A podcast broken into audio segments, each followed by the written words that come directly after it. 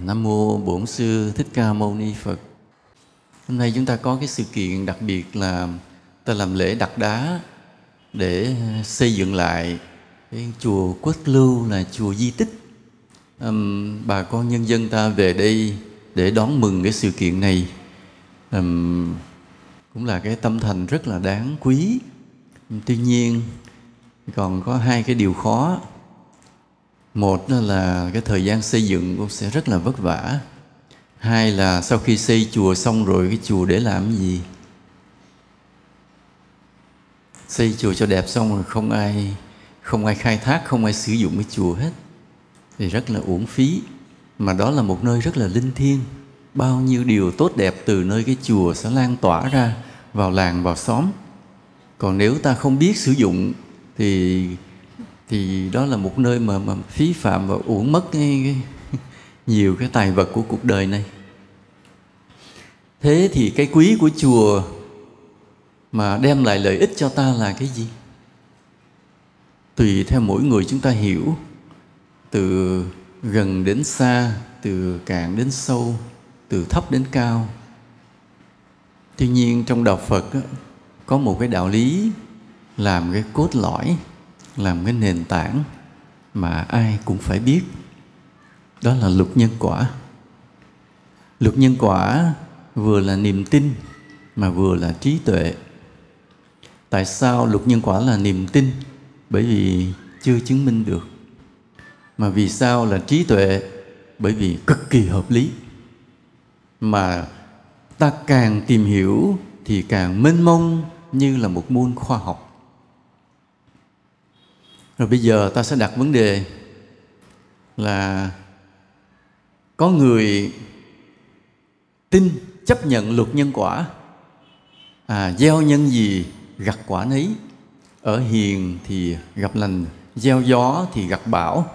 Có người tin không thắc mắc. Rồi có người đợi chứng minh được rồi mới tin. Còn chưa chứng minh được thì không tin. Ở đây thế này. trong cuộc đời này, không phải mọi điều đều có thể chứng minh được. Mặc dù đó là chân lý, mặc dù đó là sự thật. Nó cười lắm, như có người nói chứ, tôi không bao giờ thấy ông phật, cho nên tôi không tin có ông phật. Có người bạn hỏi, mày có thấy ông cố mày không? Nói, không. Tại lúc mày sinh ra đời ông cố mày chết rồi. Vậy mày có tin là có ông cố không? Nó có ờ. không thấy nhưng vẫn có. Trong cuộc đời nó có nhiều điều như vậy. Nhiều khi ta không chứng minh được, ta không thấy, nhưng nó là sự thật, nó là chân lý. Mà cái gì là sự thật, cái gì là chân lý thì nó ảnh hưởng vào cuộc đời của ta. Giống như là luật nhân quả. Luật nhân quả, ta không chứng minh được. Khoa học cũng chưa chứng minh được. Nhưng mà nếu ta không tin luật nhân quả, cuộc đời ta xuống địa ngục ta sẽ gây bao nhiêu tội lỗi liền? Thầy nói một cái điều rất nhỏ thôi. Hôm vừa rồi, về cách đây hai hôm này, Lúc đó là mọi Phật tử đến làm cái lễ 20 tháng 11 Ở Của Nhuế Thì có một thanh niên Nói là thanh niên chứ cũng có gia đình rồi Rồi cũng ly dị xong rồi Cũng đang làm cơ quan nhà nước rồi. Đầu cũng lốm đốm bạc rồi. Đến gặp thầy Mới nói thầy cho con lời khuyên Chưa nói gì hết, chỉ nói câu đó liền. Và thầy cũng bảo ngay, con sắp sửa bệnh trầm cảm rồi. Mà khi bệnh trầm cảm rồi thì con trong đầu chỉ nghĩ tới cái chết. Nó gật đầu nó con thấy cuộc đời không có gì đáng sống. Lúc đó bắt đầu mới tâm sự.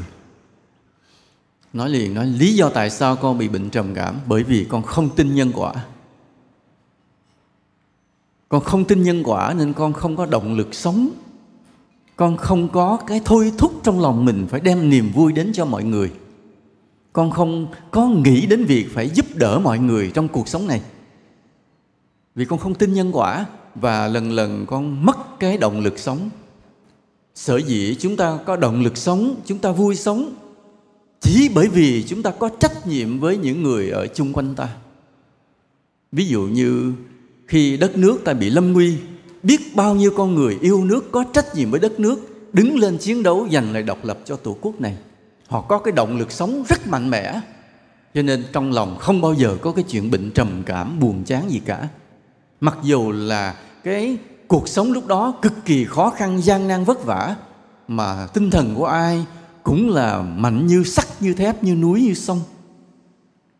Rồi vậy, rồi ví dụ như cái người nói, cái người cha đó, trong gia đình nghèo khổ, vất vả, lo cho vợ, cho con mình, nhưng mà sao cái động lực sống của ông rất mạnh? Bởi vì gì? Bởi vì ông có trách nhiệm với gia đình. Có động lực sống bởi vì phải lo cho vợ, cho con mình và lo cho cái cộng đồng làng xã. Nên khi nào ta có cái tinh thần trách nhiệm, có ai đó trong cuộc đời này để ta chăm sóc, ta yêu thương, ta lo lắng, ta nuôi dưỡng thì ta có động lực sống. Còn con không có động lực sống.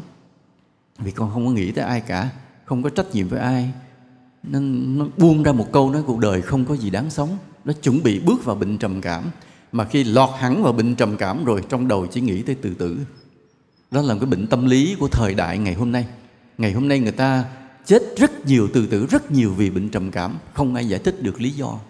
Trong nhiều lý do của bệnh trầm cảm, có một lý do ta mất động lực sống. Mà tại sao ta mất động lực sống? Vì ta không tin nhân quả. Ta không tin nhân nào ra quả nấy nên vì vậy ta không bị thôi thúc. Ta phải đem niềm vui đến cho mọi người. Cái ai sống kệ người ta, mọi người sống kệ ta mặc mình. Mọi người sống mặc kệ họ, mình sống mặc mình. Người khác mặc người khác. Ta không nghĩ tới ai cả. Vì sao ta không nghĩ tới ai cả? Vì ta không tin có nhân quả. Ta không tin rằng gieo nhân gì, gặt quả nấy. Vì vậy ta không biết làm phước, không biết bố thí, không biết giúp người, không biết sống tử tế vị tha. Đó là điều rất nhỏ nha đó, chỉ cần không tin nhân quả, không yêu thương cuộc đời, không lo lắng cho ai, không chăm sóc cho ai, không cần phải tử tế với ai, thì cái quả báo đầu tiên là mất động lực sống. Mà mất động lực sống rồi nghĩa là gì? Chuẩn bị bước vào bệnh trầm cảm. Mà nếu bệnh trầm cảm đến thật sự thì thế nào? Tự tử chết liền. Đó, cái không tin nhân quả. Mà cái không tin nhân quả còn nhiều cái hệ lụy khác nữa. Ví dụ như ta có thể làm điều ác mà ta không biết được cái quả báo của nó. Ví dụ bây giờ vậy bình thường đơn giản thôi. Ta xây nhà ta ta thấy lúc đó địa phương bắt bận không quản lý được ta, ta chồm lấn ra hai tấc đường chỉ hai tấc đường. Rồi mọi người đi ngang thấy bực bực nhưng ta thấy chỉ có hai tấc thôi không ai để ý gì. Ta chồm lấn mất cái lề đường hai tấc. Ờ, thì mỗi người họ đi tới khúc đường của ta họ phải tránh hai tấc đó một chút xíu mà năm này qua tháng kia, mỗi người, mọi người đi đến gần chỗ nhà ta, họ phải tránh cái chỗ hai tấc ta vừa lấn ra khỏi lề đường một chút xíu. Cộng đi cộng lại nhiều năm nhiều tháng mày tính ra là cũng vài trăm lượt người đi đến chỗ nhà ta không phải tránh cái nhà ta hai tấc. Sau này cái quả báo gì? Quả báo ta, mỗi khi ta làm bất cứ việc gì trên cuộc đời, ta đều phải gặp khó khăn rất nhiều, vất vả, luồn lách, tránh né phấn đấu cực khổ mà nhiều khi không thành công. Chỉ bởi vì ta ngán đường của mọi người một chút xíu. Có câu chuyện ở hà nội, có căn nhà đầu ngõ. Ông là mặt tiền đường, nhưng bên hông này cũng có một cái ngõ mà trong gia đình cứ gây gỗ nhau gì không biết. Rồi lúc mà gây gỗ, cái là giành nhà giành đất gì đó, thì cái ông chủ nhà đó, ông mới giận lên và ông nói cái hẻm này ngày xưa là của ông tôi. Chứ không phải là trước đây không có cái hẻm này. Cho nên là giành giật chỉ là nội bộ gia đình, cái ông lôi chuyện cũ ra, cái ông cho xây bít cái ngõ lại. Ngày xưa là xe ô tô vào được, bây giờ chỉ xe gắn máy mới vào được thôi. Mọi người cũng rất là khổ sở, mà ông cứ làm giữ lên. Giữ lên địa phương nói cũng không nghe, ông cứ xây trận. Thì chỉ 6 tháng sau thôi.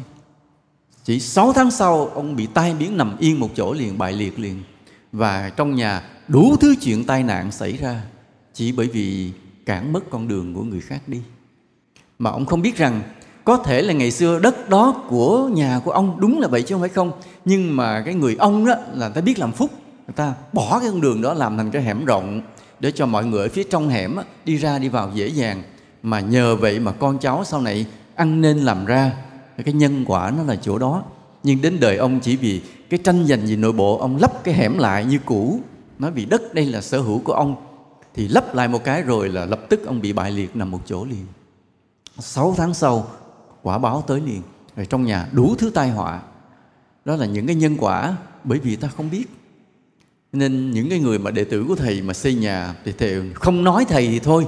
Hễ nói rồi thầy đều bảo một câu, con lui nhà vào trong cho thầy nửa thước hay một thước hay hai thước, tùy theo đất rộng hay hẹp. Chi vậy? Nhường cái lề cho rộng ngay chỗ khúc nhà mình người ta đi tới đó người ta thoải mái một chút. Người ta đi ngang khúc đường mình người ta thoải mái một chút. Chỉ mỗi người một chút một chút cái thoải mái thôi. Tích lũy năm này qua tháng kia tự nhiên trong cuộc đời mình gặp rất nhiều may mắn. Nó là nhân quả như vậy. Nó, nó đi vào trong cuộc sống ta từng chút từng chút như vậy. Rồi ví dụ vậy ví dụ như bây giờ trong làng của ta cái trong hàng xóm ta có đứa bé nó thi đỗ đại học thi thủ khoa. Ờ, gia đình người ta rất là mừng, chỉ có mình mình không mừng. Không mừng là tại sao? Tại sao con người ta được thủ khoa, con tôi lại không được, con tôi lại thi rớt? Trong lòng cứ hầm hực hầm hực cái ghét. Đâu ai biết rằng cái ghét chỉ cái ghét bí mật trong tâm mình thôi. Thấy người ta thi đổ cao mà mình ghét thôi, thì từ đây về sau dòng họ mình mãi mãi không ai thi đổ cả. Chỉ vì cái tâm hẹp hòi đó thôi, nó thành nhân, thành quả ngay. Còn ngược lại ví dụ trong nhà mình con cháu mình cũng học cũng chả có giỏi gì nhưng mà có một cái nhà trong xóm mình có đứa bé học rất là giỏi đỗ đạt rất cao mình cứ đi đâu mình cũng khen. Mình đi đâu đi khen trời ơi cái thằng bé đó con của nhà ông ấy nó học giỏi ghê. Năm nay nó thi đỗ nhất trường đại học vân vân đi đâu mình cũng khen ngợi mà mình lòng mình vui thật sự. Đâu biết rằng cái nhân quả đó sau này đến đời bắt đầu đời cháu nội của mình là, là xuất hiện những đứa bé học giỏi ngay chỉ vì cái đức của mình, tức là cái tâm đức của mình đó khi thấy người khác thành công mà mình vui mừng hớn hở, thì những cái tâm đức đó nó rất trở lại vào con cháu mình hết. Rồi con cháu mình sau này được hưởng quả phúc hết. Đó, nhân quả nó tinh vi như vậy, chứ không phải là hời hợt đơn giản đâu. Hoặc là có người bị ung thư bệnh vậy. Có người bị ung thư, mà ung thư thì bệnh viện xạ trị hóa trị rồi trả về tại vì theo nguyên tắc cho đến ngày hôm nay, bệnh ung thư vẫn chưa chữa được. Theo đúng nguyên tắc, có chữa chỉ là kéo dài sự sống thêm một chút, chỉ kéo dài sự sống đau khổ thêm một chút, hoặc là giúp người ta mau chết hơn một chút. Người ta đang mới phát hiện ung thư, thì người ta cũng chưa có khổ gì lắm. Mình bơm một đống hóa chất vô, cái người ta cháy gan người ta chết liền rất là nhanh. Hoặc là xạ trị vô một cái, người cháy người chết rất là nhanh chứ mới ung thư cũng chưa chết nhanh lắm. Nhưng mà trên nguyên tắc, đến ngày hôm nay, bệnh ung thư vẫn chưa chữa được. Rồi có người vậy đến nói với thầy thì thưa thầy, con vừa xét nghiệm xong, Bác sĩ đã kết luận con bị ung thư. Giờ con làm sao? Nói làm cho thầy hai điều. Một, Lễ Phật sám hối. Nhà có bàn thờ không? Nói dạ con chưa. Lập bàn thờ ở nhà. Thì Mỗi ngày sám hối nếu trong thời gian chưa lập được, Cứ đến chùa gần nhà đó mà lễ Phật sám hối. Thứ nhất. Thứ hai, Làm các điều phúc lành, Đắp đường, phóng sinh, Mua cá về thả xong. Cứ vậy. Thì gặp xong thầy cũng quên mất, thầy có nhớ không? Đâu? Nhiều người quá mà đâu có nhớ. Hai năm sau, lên nhìn thấy có một người mặt mày hớn hở lại, chào xá, nói, con cảm ơn thầy. Thì nhìn thầy nói, cảm ơn gì? Thầy đâu có cho đồng nào đâu, cảm ơn. Nói dạ nhờ thầy nói về con về con làm đúng như vậy, nay xét nghiệm lại bác sĩ kết luận con không còn ung thư nữa.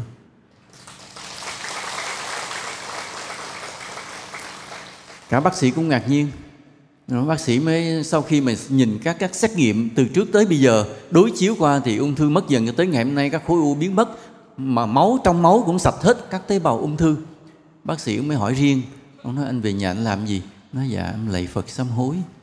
Ông bác sĩ ông cũng hài ông ghi vào trong cái cái bệnh án lạy phật sám hối hết ung thư. Ông, ông bác sĩ ông cũng hài vui tính. Đó những cái điều nhân quả là như vậy.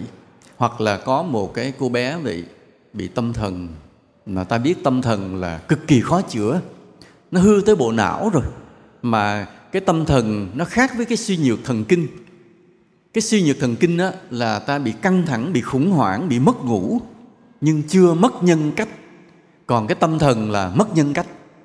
Cái bị tâm thần là mất nhân cách vì ta cư xử kỳ lạ với con người. Ta cứ nghe tiếng nói lạ, nhìn những thấy hình ảnh lạ và cư xử kỳ lạ. Ví dụ như bây giờ một người thân của mình mình nhìn một lát cái mình tưởng tượng người đó là quỷ trong đầu mình hiện ra. Đây là quỷ trên trời đâu mới nhập xuống. Nó chuẩn bị nó giết mình mình phải giết nó trước. Thế là cầm dao rượt người ta. Trong khi người ta là người rất bình thường nên những ý nghĩ quái đản hiện ra, điều khiển cái tinh thần ta, làm cho ta rối loạn nhân cách, đến cái bệnh tâm thần rồi cực kỳ khó chữa. Và nói thật sự, cái người đó thực sự là đẳng cấp, họ rớt xuống mang hình hài con người, mà đẳng cấp chỉ là thú thôi.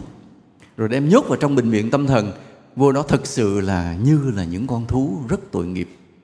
Mặc dù mang hình hài con người, mà có một em đó bị phát hiện ra mình bệnh tâm thần. Bắt đầu là tâm thần tâm lý lão đảo lão đảo hỏi thầy. Thì nói con về con lấy lương hoàng sám ra con tụng đi. Vì trong đạo Phật có một cái pho sám pháp nó dày như thế này. À, nếu mà nói lạy cái bộ lương hoàng sám nó mình phải lạy mấy tháng mới xong. Trong đó nhiều cái tội danh nhiều vị Phật nhiều vị Bồ Tát để cho ta lễ lạy. Mà quan trọng là nhiều cái tội danh đó. Trong đó kể ra những cái tội danh mà nhỏ nhỏ chút chút ta không ngờ được. Nó phải công nhận là cái hòa thượng tế công ngày xưa mà viết cái bộ lương hoàng sám nó đúng là một bậc bồ tát. Ngài viết cái bộ đó quá tinh vi, tỉ mỉ từng chút từng chút. Cái em nó về cái lấy cái bộ lương hoàng sám mà cũng điều rất là lạ. Nghe thầy nói là lương hoàng sám nó cũng chả biết lương hoàng sám là cái gì. Cứ về nói với mẹ mình. Bà mẹ cũng chả biết lương hoàng sám ở đâu. Trong đầu chỉ nghĩ về thôi, không biết tìm đâu. Toàn ngoài bắc ta cũng ít kinh điển. Vậy một hôm bà mẹ mang về cuốn lương hoàng sám nói, ờ, nói ở đâu có vậy? Nó mẹ cũng không biết nữa tự nhiên đi có gặp người đến đưa cho mẹ. Thì đó là một điều rất là lạ.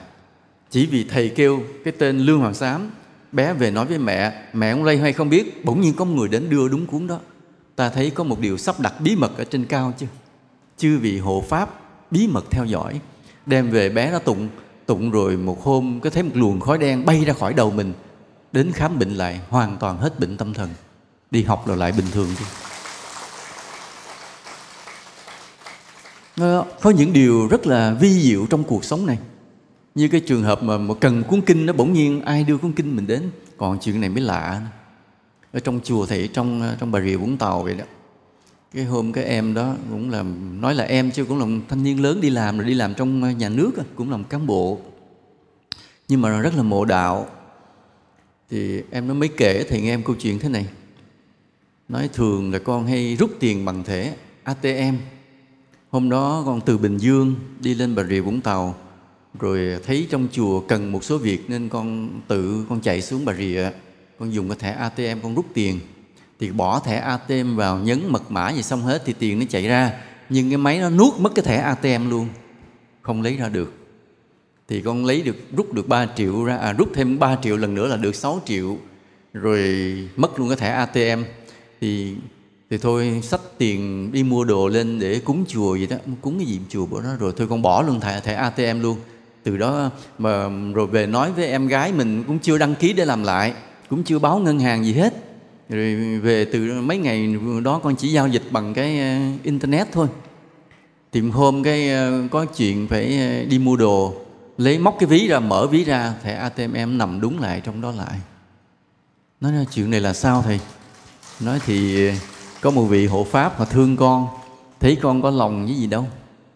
Thấy mình thành tâm có lòng. Các vị đó lấy thẻ ATM trả lại dùm bỏ trong ví mình lại. Nói như một chuyện ảo thuật, con không hiểu. Mà rõ ràng ATM con bị nuốt mất, mà con chẳng làm lại nữa. Mấy hôm rồi chẳng làm lại, bỗng nhiên bữa nay mở ví ra coi nó nằm trong ví mình. Nên trên cuộc đời cũng có những điều cực kỳ mầu nhiệm. Nhưng mà những điều mầu nhiệm đó đều do luật nhân quả và những vị thần thánh ở trên cao soi dõi, hướng dẫn dìu dắt chúng ta. Nên trên cuộc đời này, có những điều ta phải tin, có những điều ta chớ có tin. Nhưng trong những điều ta cần phải tin và những điều đừng tin đó, thì có một điều bắt buộc ta phải tin. Có chết cũng phải tin. Có ai kê súng vào đầu bắn bắt đừng đừng tin, ta cũng phải tin. Đó là luật nhân quả. Mà người nào tin được cái luật nhân quả rồi, thì người đó được hai điều. Điều thứ nhất, cái tinh thần của mình rất vững mạnh. Mình không còn sợ những cái điều lặt vặt gì trong cuộc sống này nữa. Mình chỉ sợ một điều là sợ tội thôi. Nó bây giờ có sợ cọp không? Không. Sợ ma không? Càng không sợ. Sợ những người hung dữ không? Càng không sợ. Vậy sợ cái gì? Tôi chỉ sợ tôi làm tội thôi tôi chỉ sợ chính tôi gây tội thôi. Tôi chỉ sợ chính tôi sai lầm thôi. Còn ngoài ra không sợ gì hết. Nếu ta tin được luật nhân quả rồi, ta sống một cuộc đời can đảm, gan dạ và nhận trách nhiệm lấy cho mình, không đổ thừa ai hết. Chuyện gì cũng nhận lỗi về mình, không đổ thừa ai. Nên mình sống can đảm và cao thượng. Ví dụ bây giờ nói, đi ra đường hai xe quẹt nhau, té lăn lóc ra giữa đường vậy. Thì ngồi dậy đầu tiên, cái người mà tin vào luật nhân quả đó, thì lại xin lỗi, bắt tay xin lỗi liền. Xin lỗi anh, lỗi của tôi, mà chả biết phải lỗi của ai. Vì chưa xem mà, chưa xét mà, chưa coi camera giám sát mà. Nhưng mà cứ nhận lỗi về mình trước. Vì sao? Trong đầu mình tin nhân quả. Và anh biết cái tai nạn xảy ra như vậy, chắc chắn có một cái lỗi của mình gì ở trong quá khứ. Chưa mình cũng đào đường bới ngõ của ai đó nên hôm nay mình bị cái tai nạn này. Và do nghiệp của mình mình làm liên lụy với cái người kia, họ va vào mình, đến bắt tay xin lỗi trước. Còn cái ông bên kia, ông không tin nhân quả đó, thì đầu tiên ông đổ thừa mình liền. Nó, thay anh, tại sao anh đi ẩu thế này, anh thế này thế kia? Mình đổ thừa liền. Mà nếu hai người cùng không tin nhân quả thì chuyện gì xảy ra? Đánh nhau giữa đường liền, mất văn hóa vô cùng. Một cái đất nước mà xe đụng nhau, một cái mà tài xế lao vào đánh nhau, đó là một đất nước không có văn hóa còn nếu hai người đều tin nhân quả, vừa va vào nhau một cái, cả hai đều thấy lỗi của mình cái đã, thế lại bắt tay nhau. Ừ. nên lâu lâu có chuyện đó, có hai cái xe đụng nhau rồi hai ông ngồi xuống đường ừ, ngồi uống nước hút thuốc với nhau để chờ cảnh sát tới phân xử mà ngồi nói chuyện rất đàng hoàng. Trên facebook thấy có cái hình đó, thì đó cũng là một hình ảnh văn hóa. Nhưng mà cái người mà tin nhân quả thì chuyện gì cũng nhận trách nhiệm về mình.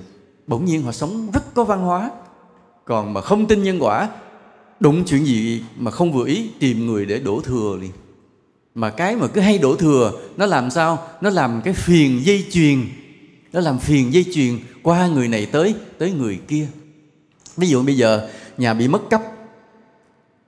Thì mất cấp là lỗi tại ai ạ? À? lỗi thằng ăn trộm với lỗi tại ai? Thì thằng ăn trộm thì không bắt được vì nó lấy nồi sống đi mất rồi. Mà không có ai để mình đổ thừa không ai để mình kết tội thì mình rất là rất là giận. Thì bắt đầu mình phải tìm người để đổ thừa vì mình tìm ai để đổ thừa. Bắt đầu mình chửi ai? Vợ mình nè.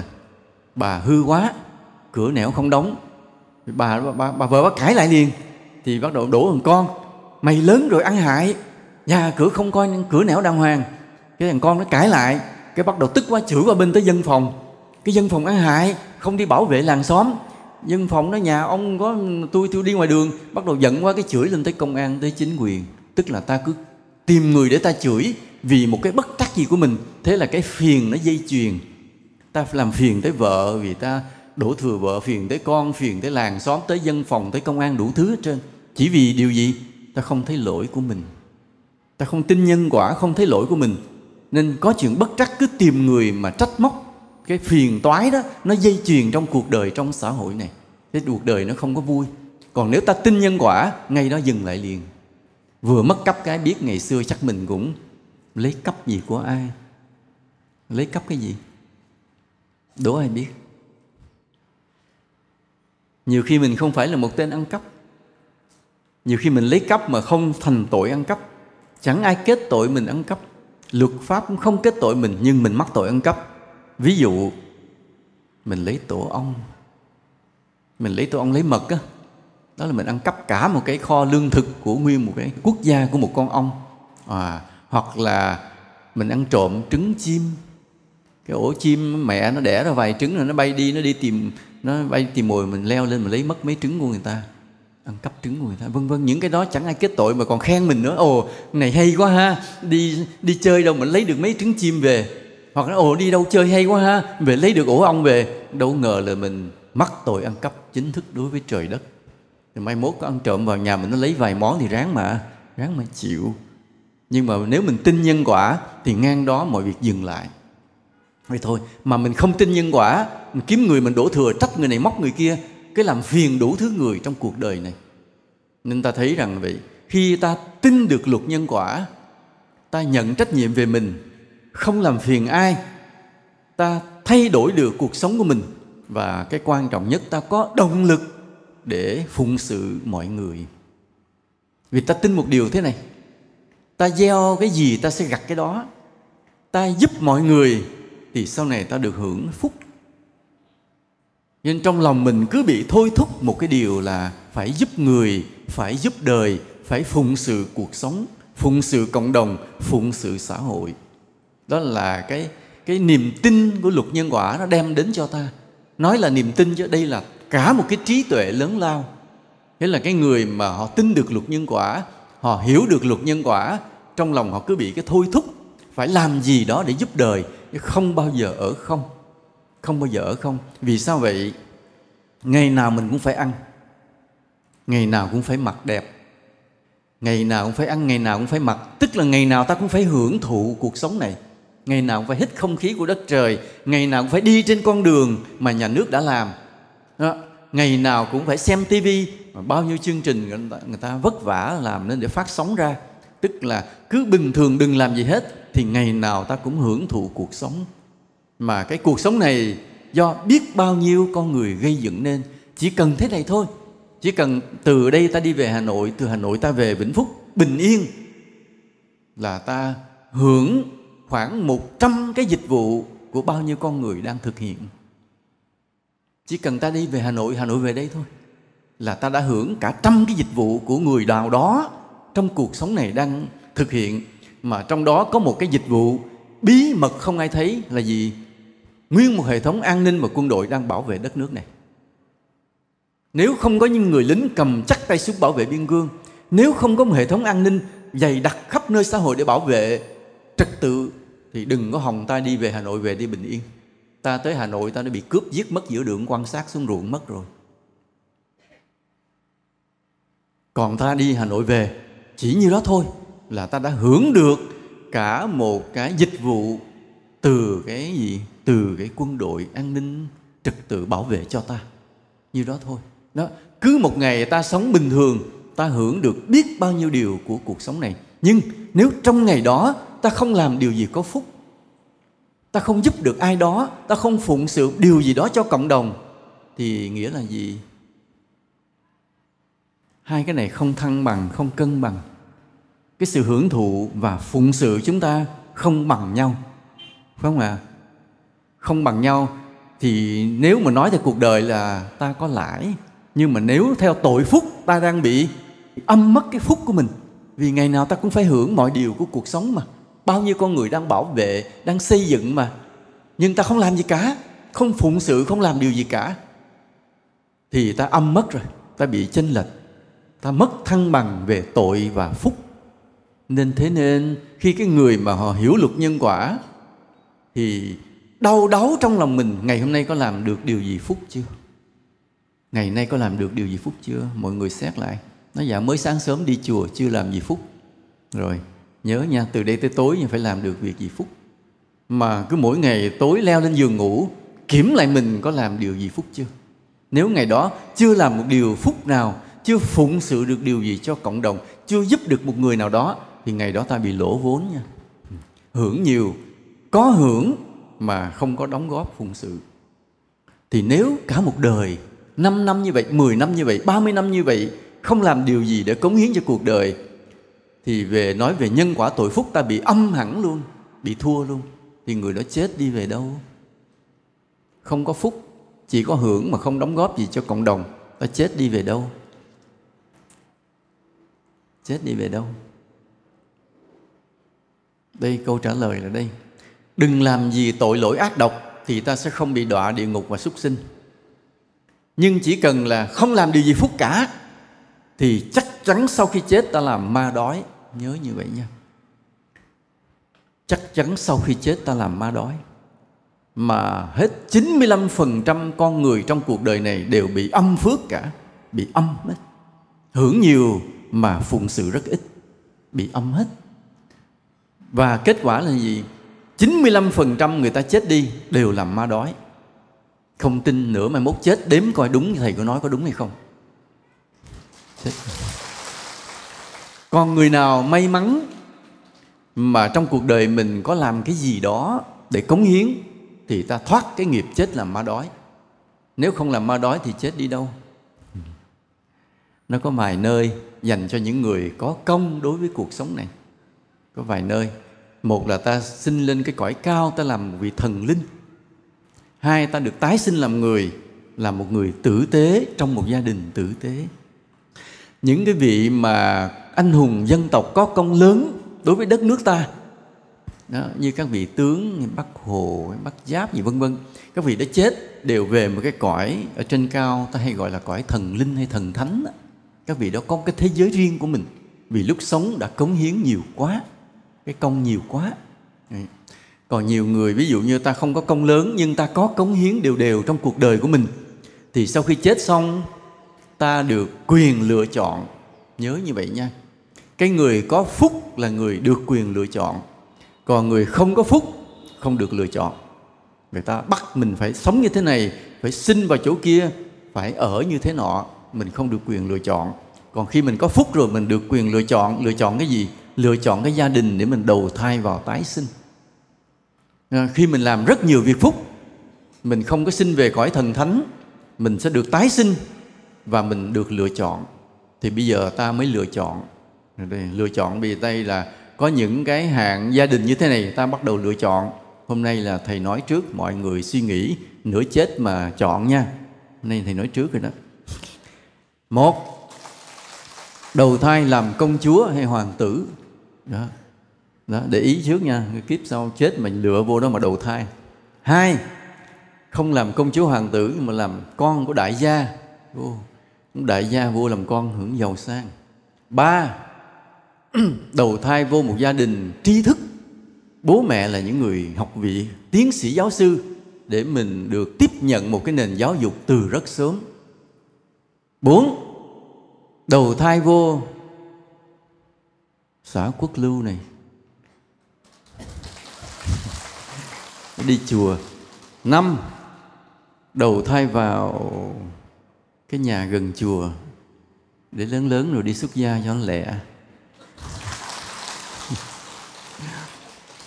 Thì nói đùa, nhưng mà có nghĩa thế này, khi ta làm được nhiều việc phúc, thì ta được quyền chọn lựa nơi tái sinh. À. Ví dụ như khi ta chết rồi, ta không làm ma đói vì ta có phúc mà, có ăn đầy đủ, và ta không cần đầu thai, gặp vội vàng.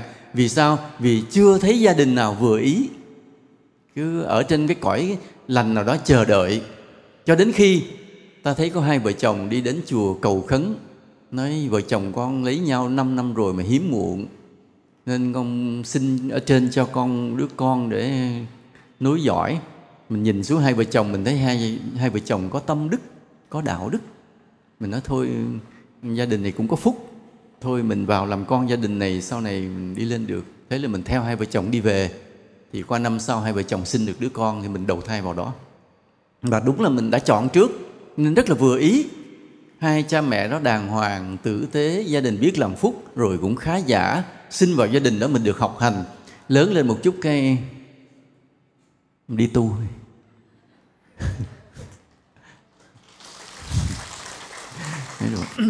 Đó.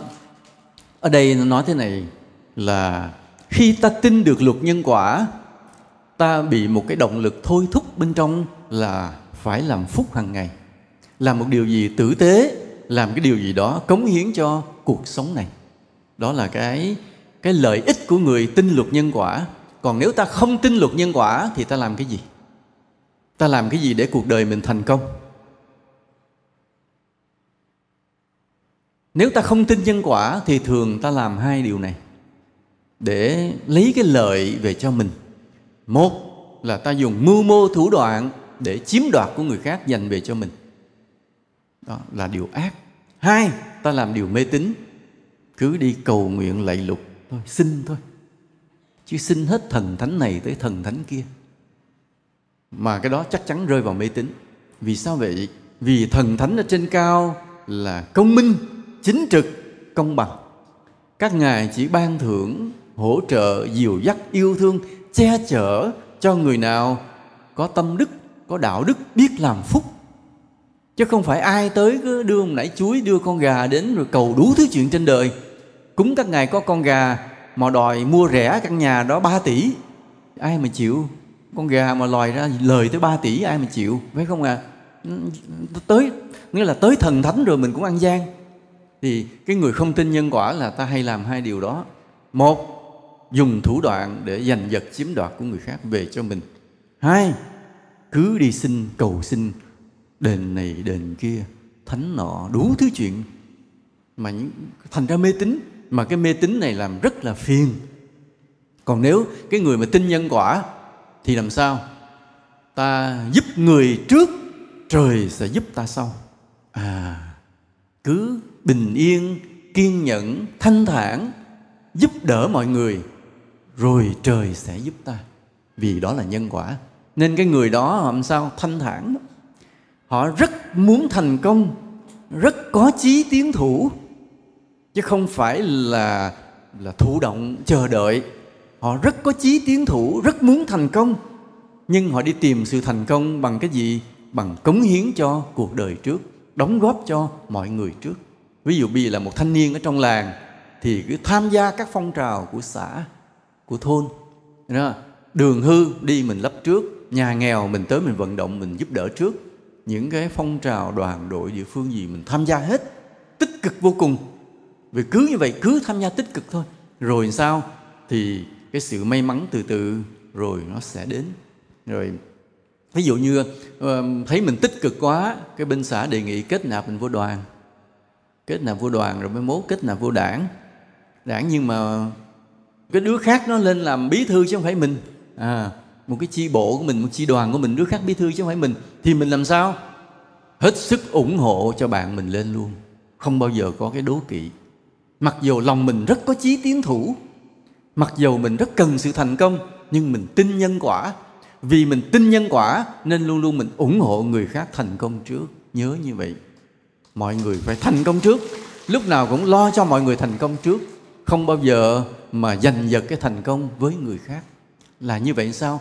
Tạo nên một xã hội, một cộng đồng yên vui, hòa thuận, yêu thương. Còn cái người không tin nhân quả đó, thấy người khác thành công là bắt đầu chèn ép, giành giật, đố kỵ, làm cho xã hội ta rối thêm, bất ổn thêm. Còn cái người tin nhân quả rồi, nghĩa là nếu mình là người lãnh đạo thì mình lo cho cộng đồng của mình còn nếu mình chưa phải người lãnh đạo, thì mình ủng hộ người lãnh đạo, giúp cho người lãnh đạo mình thành công, thì cái sự thành công mình sẽ đến sau. Lúc nào trong tâm nguyện cũng vậy, cầu mong cho mọi người thành công trước mình. Ví dụ như bây giờ như thầy thầy là người đi tu, thì cái điều gì mà thầy cầu mong nhất trong cuộc đời của mình? Hả? Mấy thầy? Chùa to à? Phật đẹp à phật tử đông. Hay là có vàng giấu trong chùa nhiều? Không. Cái điều mà mơ ước nhất của một thầy tu là đắc đạo. À phải không à chứng ngộ trong tâm linh. Đạt được sự giải thoát. Đạt được cái đạo đức cao vời của một bậc thánh. Vượt khỏi những cái đấm nhiễm của trần gian này. Đó là điều mơ ước nhất của thầy. Nhưng mà để đạt được cái điều mơ ước nhất này, thì thầy làm cái gì? Hằng đêm, thầy lễ phật thì cầu nguyện. Cầu nguyện cho khắp cái thế giới này, chúng sinh này, ai cũng đắc đạo trước thầy cả. Và thầy làm mọi điều để tạo điều kiện cho mọi người tu hành đắc đạo cái đã. Còn thầy từ từ tính sau. Thầy cứ làm ô xin phục vụ cho mọi người cái đã. Phần mình cũng rất là tinh tấn tu hành, nhưng trong tâm nguyện, lúc nào cũng mong cho các huynh đệ mình, các thầy, các cô, các phật tử, các chúng sinh cứ thăng tiến đắc đạo trước cái đã.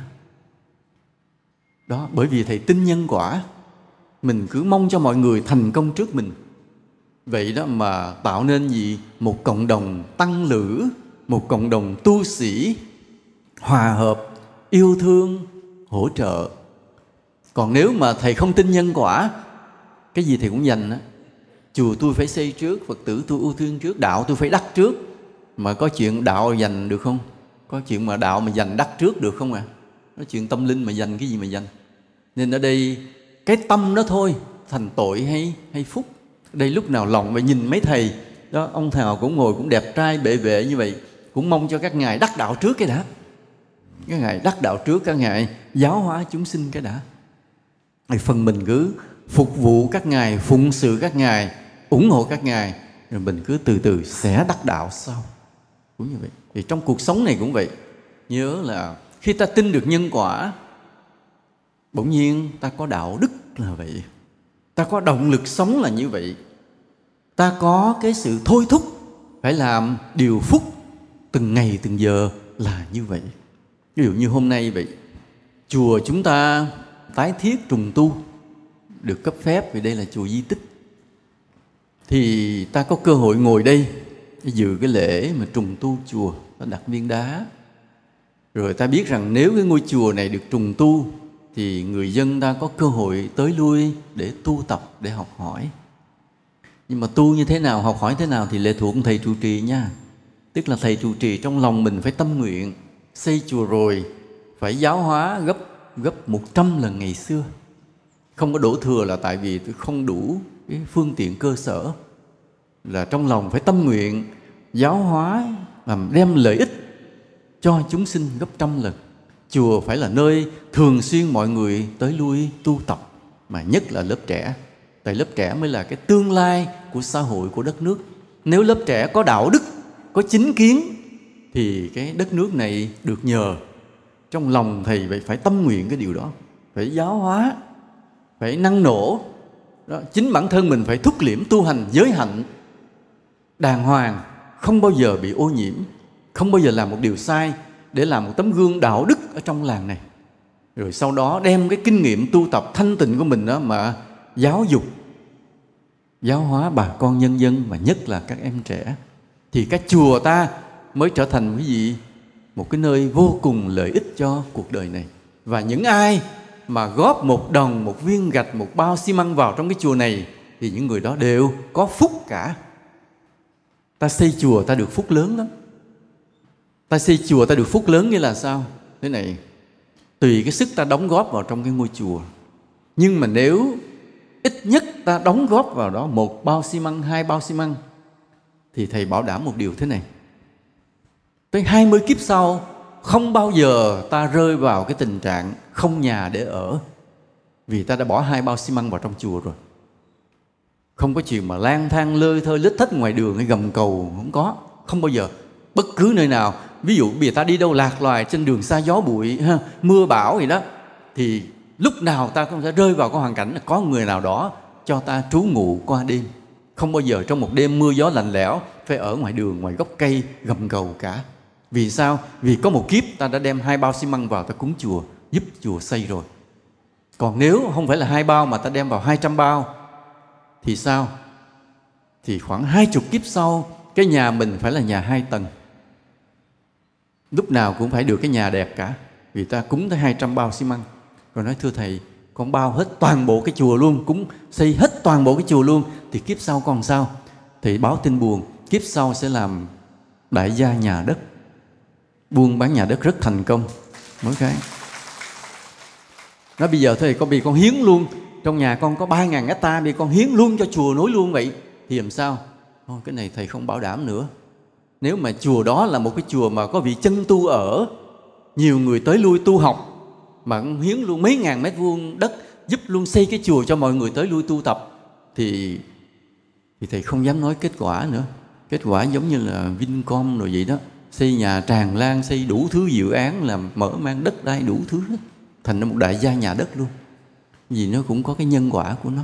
Nhưng mà thôi, vì mình nói mình không dám mơ ước lớn, chỉ mong sao là bây giờ cất chùa quốc lưu này mình góp vào hai bao xi măng để mai mốt đi đâu có người cho ở nhờ, không bị ở ngoài đường. Vậy là đỡ lắm rồi nha.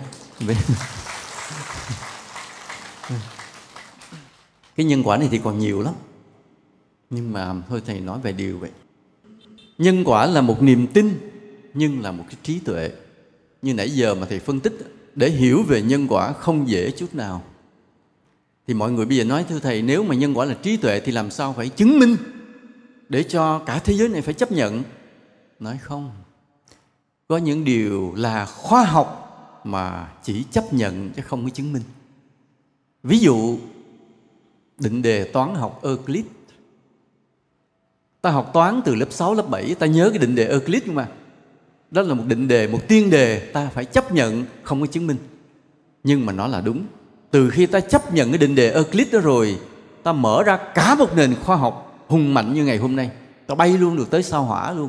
Ta chế ra đủ thứ điều vi diệu có tới cả robot trí tuệ nhân tạo có hết. Chỉ bởi vì xuất phát từ cái gì? Từ cái định đề Euclid. Ta chấp nhận chứ không chứng minh. Thì bây giờ cũng vậy, luật nhân quả là một điều không cần chứng minh. Chỉ cần ta chấp nhận khi ta chấp nhận được luật nhân quả rồi, cả cái thế giới này sẽ biến thành thiên đường. Sẽ biến thành một cái nơi cực kỳ thánh thiện và đạo đức.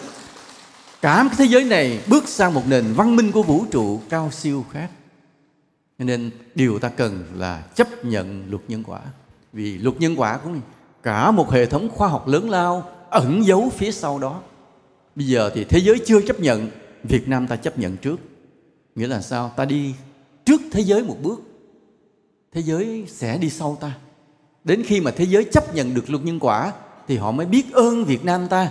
Vì sao? Người việt nam thông minh quá, đã chấp nhận luật nhân quả từ lâu và đã xây dựng đất nước mình thành công, giàu đẹp, văn minh, tiến bộ, dẫn đầu thế giới này.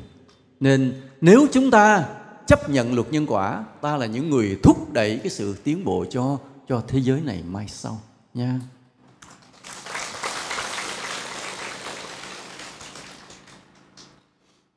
Hôm nay vậy khi làm lễ đặt đá ta cũng cầu nguyện chùa quốc lưu của ta sau này thành một nơi tu hành, nơi cho mọi người về đây tu học, thực hành giáo pháp của Phật. Nhất là thiền định, vì cả thế giới đang cần cái thiền định nha. Ai cũng cần thiền định, tĩnh tâm, lắng lòng, thanh tịnh. Vì cái tâm ta yên tĩnh, thanh tịnh, trí tuệ ta sẽ mở ra nhớ như vậy. Cầu mong sau này chùa quốc lưu ta cũng sẽ thành tựu được như vậy. Tôi kính chúc cho chư tôn đức thành tựu được nhiều phật sự nha, đạo hạnh viên thành. Cũng kính chúc cho các vị lãnh đạo địa phương à, nhiều cái thắng lợi thành công xây dựng địa phương mình. Tiến bộ giàu đẹp. Chúc cho tất cả các phật tử mình đó, tin được nhân quả làm được rất nhiều phúc lành nha. Mà nhớ tin được nhân quả để góp phần vào một nền văn minh chói lọi cho thế giới mai sau. Nam mô Bổn sư Thích Ca Mâu Ni Phật.